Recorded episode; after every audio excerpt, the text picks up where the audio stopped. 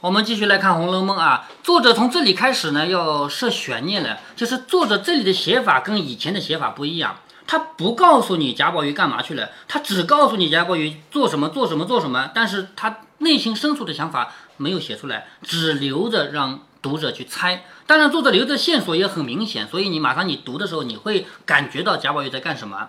好，这一天既是王熙凤的生日，又是他们诗社的正经日子，所以没道理。贾宝玉不在啊，去找一找花袭人说叫一早出门去了。众人以为袭人说错了呢，说今天再也没有出门的理呀。再去问问看，一问说可不真的出门了，说有个朋友死了，出去探丧去了。探春说断然没有的事儿，凭他什么再也没有今日出门之理？就是说绝对不可能有这种事情。就算有什么大事，也没有今天出去的。你叫袭人来，我问他。就是探春已经觉得这个事情不靠谱了，就叫袭人过来亲口问了要。刚说着，只见袭人走来，李纨等都说：“今儿凭他什么事也不该出门。头一件，你二奶奶的生日，老太太他们都这样高兴，两府上下众人都来凑热闹，他倒走了。好，第一个原因不该走，因为王熙凤这次的生日特别隆重，这么多人高兴，他走了没道理啊。第二件，又是头一社的正日子，他也不告假就私自去了。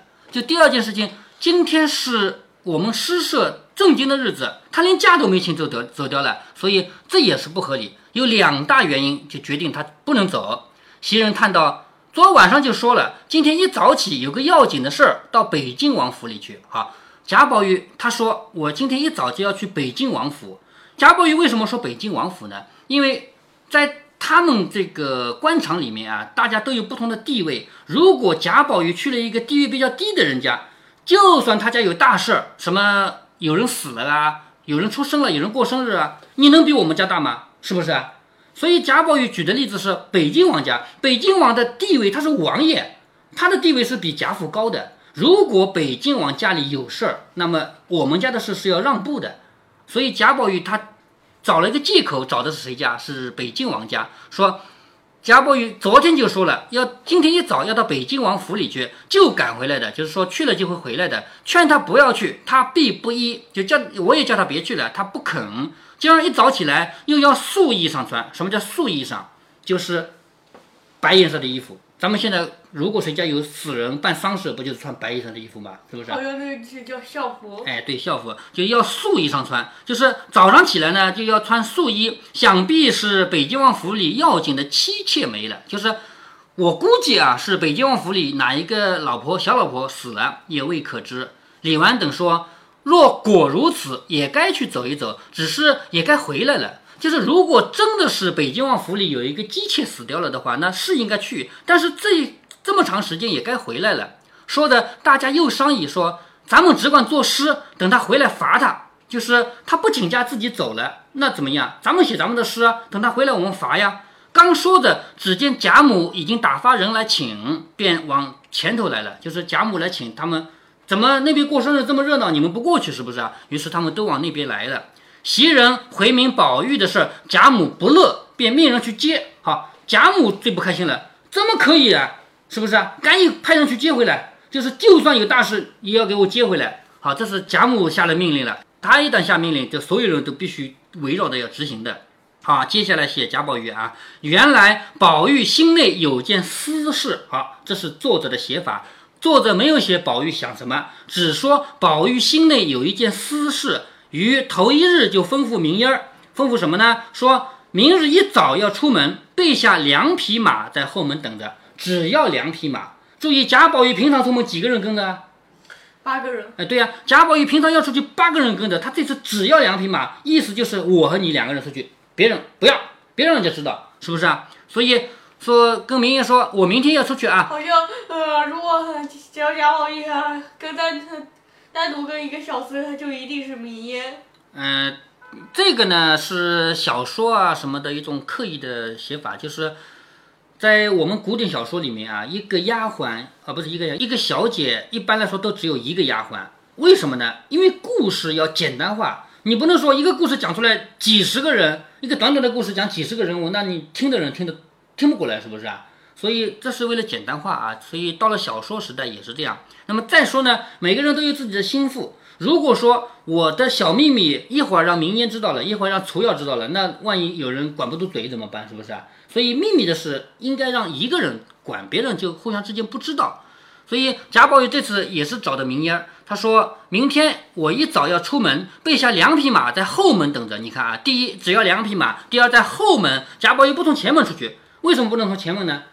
因为我会被发现。哎，前门出去，前门多少人在那看门啊？你别忘了刘姥姥来的时候，那前门住多少人在那看门，是不是啊？后门是让仆人走的地方。哎，对呀、后门是一般就是几个仆人走走，不存在很多人看门嘛，所以在后门等着。好，不要别的跟着，就只要你一个人，别人不要跟着。说给李贵听，就说我往北府去了，就是你跟李贵说啊，就说我去北京王府了。倘若有人要找我的话，叫他拦住，不用找，只说北府留下了横竖就来的。就是如果有人找我的话，你让李贵拦住，不允许来找我，就说我去北京王府，一会儿就回来，就这么说。好，贾宝玉交代的很清楚吧？第一，我只要两匹马；第二，我要从后门走；第三，不要让别人知道；第四，如果有人找，拦住，是不是？明烟儿也摸不着头脑，只得依言说了。就是贾宝玉出去干什么，连明烟都不知道，就只好依着言说了。今儿一早，果然备了两匹马在园后门口等着。天亮了，只见宝玉遍体纯素，就是贾宝玉出来的时候，一身穿的是素服，从角门出来，一语不发，跨上马，一弯腰，顺着街就颠下去了。什么意思？贾宝玉一句话都没说，说我们走，我们去哪儿？不说，上马就飞了，就走掉了。明儿也只得跨上马，加鞭赶上，在后面忙问往哪儿去。宝玉说：“这条路是往哪里去的？”你看贾宝玉根本就没有目的地。如果说贾宝玉说我要去哪里哪里，你给我指带路，或者说我就沿着这条路我要去哪里哪里，不就行了吗？是不是啊？他反过来，他是走在前面的，明烟在他后面的，他反过来问明烟这条路往哪里去的，就足以说明贾宝玉是没有目的地的吧？对不对啊？他这次出去没有明确的目的，他不是想要到哪去的。他说这条路往哪里去的？明烟说这是出北门的大道。我觉得这这这倒有点像，呃，嗯那随便啊出去玩玩的。啊，随便出去玩的啊！我提醒你啊，就是一边听一边猜啊，贾宝玉这次出去干什么？说这条路往哪里去？明烟说这是出北门的大道，就是古代的城啊，一个很大的城，不是有一圈城墙吗？是不是啊？那城墙东西南北都有门，这是出北门的大道，出去了极冷清，没可玩的。也就是说，明烟以为贾宝玉出去玩，所以要玩你到好玩地方去啊，你不要到那个地方去玩，是不是啊？从北边出去什么都没有，没什么好玩的。宝玉听说，点头说：“正要冷清的地方好，就是你想错了，我要去的就是冷清的地方。”说的越性加了鞭，那马早已转了两个弯子，出了城门。明烟儿越发不得主意，只得紧紧跟着。就明烟儿根本就不知道贾宝玉要干什么，只好一直跟着走。一气跑了七八里路出来，你看，一直跑了七八里路，人烟渐渐稀少，越来越人少了。宝玉方勒住马，回头问明烟儿说：“这里可有卖香的？就是到外面人都没有的地方，停下来问明烟儿有没有卖香的地方。”明烟说：“香倒是有，不知是哪一样，就是有很多很多种香啊，你要哪一种香？”宝玉想着想说：“别的香不好，须得檀、云、酱三样。好，檀香、云香、酱香，就是不同的木头做的啊。檀木知道吗？很香的一种木头。知道。呃把檀木磨成粉，然后加上一点东西，把它糊糊，就做成一根长长的那个就是香嘛，是不是啊？那这个烧起来就有一种檀木的香味。那么云香啊、酱香啊，就是不同的木料做的啊。那这个香呢是比较清雅的，说别的香也不要，只要檀、云、酱三样香就好了。明妖笑着说：“这三样可难得了，就是你要的这种香不容易买，要城里要买买到的，我们到这里来人都没有的地方哪买去？是不是啊？”宝玉为难，明妖见他为难，因问说：“药香做什么事啊？就是你要香干什么用？我见二爷时常小荷包里有散香，何不找一找？什么意思啊？就是二爷你的荷包里面平常就有一些香的，你找一找看呢。”一句提醒了宝玉，回首向衣襟上拉出一个荷包来，摸了摸，竟有两星陈素香。好，陈素香什么意思呢？就这个香啊，是很两种，一种叫沉香，一种叫素香。其实这个香呢，档次不高，干嘛用的呢？就烧起来快。比方说到一个地方，哎呀，这地方好臭啊，干嘛？怎么办呢？荷包里拿出个陈素香，直接一点，一下子就烟就出来了，然后就香，就是味道就盖住了。所以这种香，它并不是什么高等级的香。好，一摸有两星陈素香，心里欢喜说：“只是不恭喜。什么叫不恭喜呢？就是用这个香太差了点。我今天要做的事情最好要檀香、云香、酱香，可是实在没有，只好用这个香，就是不太恭谨了。可是不恭些，再想自己亲身带的，倒比买的又好些。这是贾宝玉的想法啊，就是你还记得前面贾宝玉穿的衣服，他不要外面人做的，只要像袭人啊、晴雯这些人做的，是不是啊？只有家里人做对的。自己家里人做的嘛。而他这个香呢，虽然没有檀香、云香好，但他是自己身上带的哦，是不是啊？所以贾宝玉认为这个是也不错，于是又问有没有炭炉啊，就是要烧香有没有炉子，是不是？那明爷说这个罢了，荒郊野外哪里会有啊？就是你又没说要带东西出来，是不是啊？到了这个地方人都没有，哪里有炉子啊？是不是我突？然想起，啊，之前还还在写袭人家，他呃宝玉是用呃在角炉角炉里放点香，啊，对对，说荒郊野外哪里有啊？用这个何不早说，带了来岂不便宜啊？就是你早点跟我说一声要香啊要香炉，我带点来不就好了吗？是不是？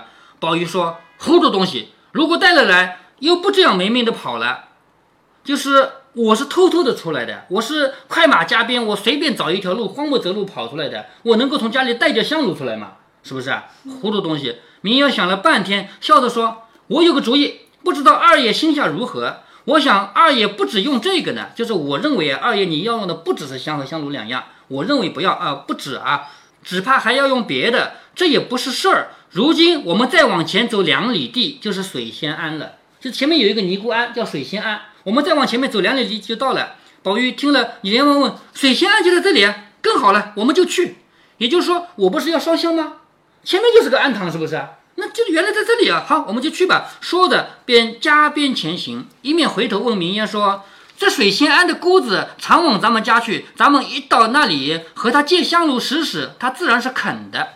就是水仙庵里的尼姑啊，经常往我们家里去，就是要点钱。你别忘了，这个当尼姑的人，像那个净虚，就是那个水月庵的人啊，不是经常到他们每个月都去要钱的嘛，是不是？那水仙庵应该也是经常去的。他说水仙庵的姑子经常咱们家里去，咱们一到那里去的话，他问他借香炉使使，他自然是肯的。明爷说：“别说但是那这样啊，那呃这个呃熟人知呃这个是熟人知道哈啊情况了，嗯，这个没关系啊，回以后才知道的呀，对不对？再说，也许他们不会说出去呢。那毕竟自己家里人，么以后才知道？因为他们又不是天天来往的，水仙庵里的尼姑也不是天天到贾府去呀，是吧？他们也是一个月去一回。但是要找他，说不定呃呀找到他们那边，嗯，哦，就是他们找宝玉会不会找出来啊？是不是啊？嗯啊，这个应该是不会，因为贾宝玉已经把后路堵死了，说如果有人找，叫就那个叫什么李贵啊，给我拦着，是不是啊？但是呃总要以防万哎，以。防万一吧，反正他时间也很短，他不会住在人家庵堂里，是不是？嗯，好，他说问他借个香炉使使，他自然是肯的。明爷说，别说他是咱们家的香火，就是平白不认识的庙和他借，他也不敢驳回。什么意思啊？你不要说他是用了我们家的钱，就算不是，就算是平常的庙，我问他借个香炉会借不到吗？是不是啊？只是一件我常见二爷最讨厌这个水仙庵的，如今又这样喜欢了。就是我觉得好奇怪啊！平常你很讨厌水仙庵嘛，今天你怎么这么高兴，还往他庵里面去，是不是啊？宝玉说：“我素日因恨俗人不知缘故，混供神，混盖庙，这都是当时有钱的老公们。这这个老公指的是那个老老头子、老公公啊。还有一个关就是说法，老公指的是皇宫里的太监。”就是太监不是公公嘛，是不是啊？所以叫老公。咱们现在老公指的是丈夫啊，这个是最近这些年才有的一种说法。以前老公指的就是那个皇宫里的太监，还有老公公啊。他说那些有钱的老公们和那些有钱的渔妇们，就是笨的女人们，听见有个神就盖起个庙来供着。好，这句话什么意思呢？贾宝玉以前不喜欢水仙庵，为什么不喜欢水仙庵呢？因为水仙庵所供的那个神本来就没有这个神。那水仙庵供的是谁呢？是洛神。你还记得那里有一张纸是洛神赋吗？你还记得吗？是吧？就是我打给你看的。那洛神是什么概念？洛神这个神根本就不存在，你知道吗？是三国时期的三国两晋时期的一个大文学家，叫曹曹子建，就是曹操的儿子，知道吗？曹操一门三父子都是文学家，这你知道的吧？是吧？曹操、曹植，还有一个曹什么？几个全是文学家，对吧？那这个人他写了一首这个叫赋。我们前面提到过什么叫赋的啊？我还专门把《洛神赋》和《阿房宫赋》读给你听过，是不是啊？啊，那么他写了这个赋呢，歌颂什么人呢？歌颂一个女的神仙。其实这个神仙不存在，是他想象出来的。那他为什么要写《洛神赋》呢？其实他是借这样一个不存在的洛神来歌颂自己的嫂嫂，这个是后话啊。那么后人因为曹植写过这个《洛神赋》的文章，就以为有一个神仙叫洛神，知道吗？所以就盖了个庙来祭拜洛神。贾宝玉是很反对的，明明没有洛神这个神仙，明明是曹植写写的，你还盖一个庙去供这个神仙，那不是有毛病吗？是不是啊？所以明儿问你以前不喜欢水仙庵，为什么现在来了？贾宝玉就说：以本来就是那些人胡盖庙胡。供神就是随便盖个庙就供个神，哪里来这个水仙啊这个神仙是不是？说听到有这么一个神就盖起庙来供着，也不知道这个神是什么人，听些野史小说就信真了。比如这个水仙庵吧，里面供的是洛神，就叫水仙庵，谁却不知道古来就没有这个洛神，就从来就没有这个洛神。这个洛神是哪来的？是曹子建编出来的。谁知道这些愚人，愚人就笨人啊！这些笨人就真的塑了一个像在那供，今儿去合我的心事，故借他一用。好，贾宝玉最后两句话，你猜啊？贾宝玉从来不喜欢水仙庵里供的是洛神，供的是一个水面上洛神，洛是洛水啊，就一条河流上面的神仙。呃，这个曹植编出来的，贾宝玉从来就不喜欢。但是今天说这个正合我的心事，所以我要去借他这个庙用一用。好，你继续猜，贾宝玉出来干什么的？这个水仙庵正合他的心事，说着早已来到门前。那个姑子见宝玉来了，喜出意外，好高兴啊！因为贾宝玉是贾家的公子，而贾家是个个月给他钱的，是不是啊？所以非常高兴，就像天上掉下个活龙来了一样，就是天上掉什么不好，掉了一条龙下来一样，是不是？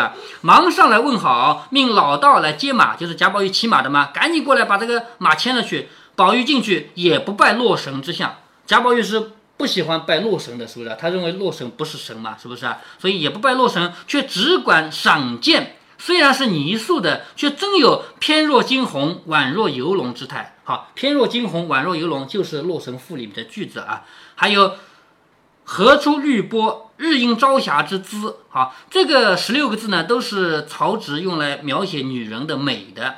我们后面就是后人啊，一直在模仿他怎么描写女人，这个女人的身体怎么描写。我们现在说这个人是像蛇一样的腰，软软的腰，是不是啊？啊，好美啊，什么的。那么在那个时候就这样写的。宝玉不觉滴下泪来。你看他看到这个洛神，他不拜他，但是他滴下泪来。好，你继续猜贾宝玉来干什么的？老姑子献了茶。宝玉因和他借香炉，那姑子去了半日，连香供纸马都预备来。就是贾宝玉要借香炉，他不光把香炉拿来了，还有那个烧给烧着用的那个纸头做的马啊，什么东西都来了。因为他以为贾宝玉要烧这些东西来，贾宝玉说一概不用。便命明烟儿捧着炉出自后院中，捡一块干净的地方，竟捡不出。就是贾宝玉这次烧香，他不愿意在这个洛神庙里边烧，不愿意在这个洛神的像这儿烧，他要到后院去找一个干净的地方。什么叫干净啊？你说地上扫扫就是干净吗？不是的，这个干净指的是我们心意、心念中的干净。如果说一个人整天心里想着我要怎么赚钱，我要怎么骂人、打架，那叫干净吗？不干净，是不是啊？所以他要找一个世俗就不那么世俗的地方，那也叫干净。所以他找来找去找不到，竟找不到一个干净的地方。明英说：“那井台上怎么样？就是你知道，你你说这里案前也不好，佛像照也不好，哪不好？那里有口井啊，在井台上好不好？是吧？”贾宝玉点头，一起来到井台上，将炉放下。古代的井就是这么有这个圆的一块石头，对对对，这些东西，把这个香炉往那儿一放。在那儿烧香，好，你继续猜贾宝玉是来干什么的？慢慢的要猜出来了啊，有很多线索了啊。好，我们停下来。